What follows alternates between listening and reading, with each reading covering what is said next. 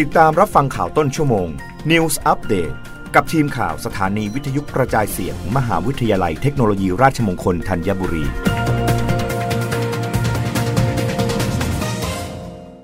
รับฟังข่าวต้นชั่วโมง โดยทีมข่าววิทยุราชมงคลธัญบุรีค่ะ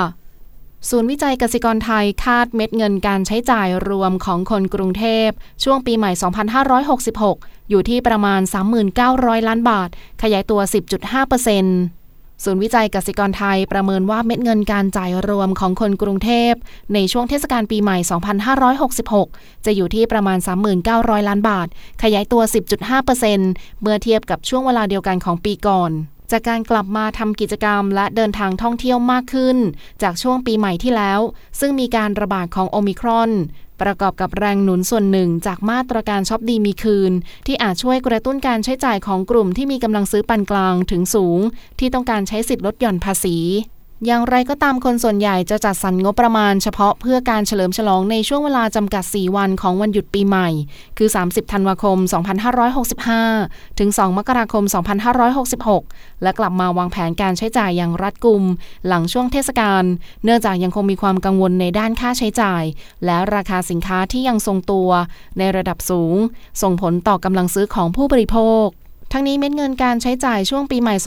2566 ของคนกรุงเทพมหานคร อยู่ในระดับใกล้เคียงกับเทศกาลปีใหม่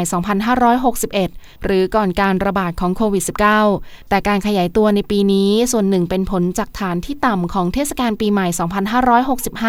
2565ประกอบกับผลของราคาสินค้าบริการที่ปรับตัวสูงขึ้น จากภาวะเงินเฟ้อ ขณะที่คนกรุงเทพมหานครกลับมาทำกิจกรรมตามปกติ เพราะโควิด -19 คลี่คลายลง โดยศูนย์วิจัยกสิกรไทยมองว่าพฤติกรรมการใช้จ่ายของคนกรุงเทพมหานคร อาจเติบโตได้ดีในช่วงเวลาที่จำกัด ภายใต้สถานการณ์ที่กำลังซื้อยังไม่ฟื้นตัวเต็มที่ ประกอบกับธุรกิจยังคงต้องเผชิญกับต้นทุนที่สูงขึ้นท่ามกลางการแข่งขันที่รุนแรงขึ้น ดังนั้นนอกจากการส่งเสริมการขายในช่วงเทศกาลแล้ว ผู้ประกอบการยังมีความท้าทายในการบริหารจัดการต้นทุน และตอบโจทย์ของผู้บริโภคทางด้านของคุณภาพสินค้า และประสบการณ์ของลูกค้า เพื่อช่วยกระตุ้นยอดขาย โดยเฉพาะการใช้จ่ายของกลุ่มลูกค้าที่ยังมีกำลังซื้อเพียงพอ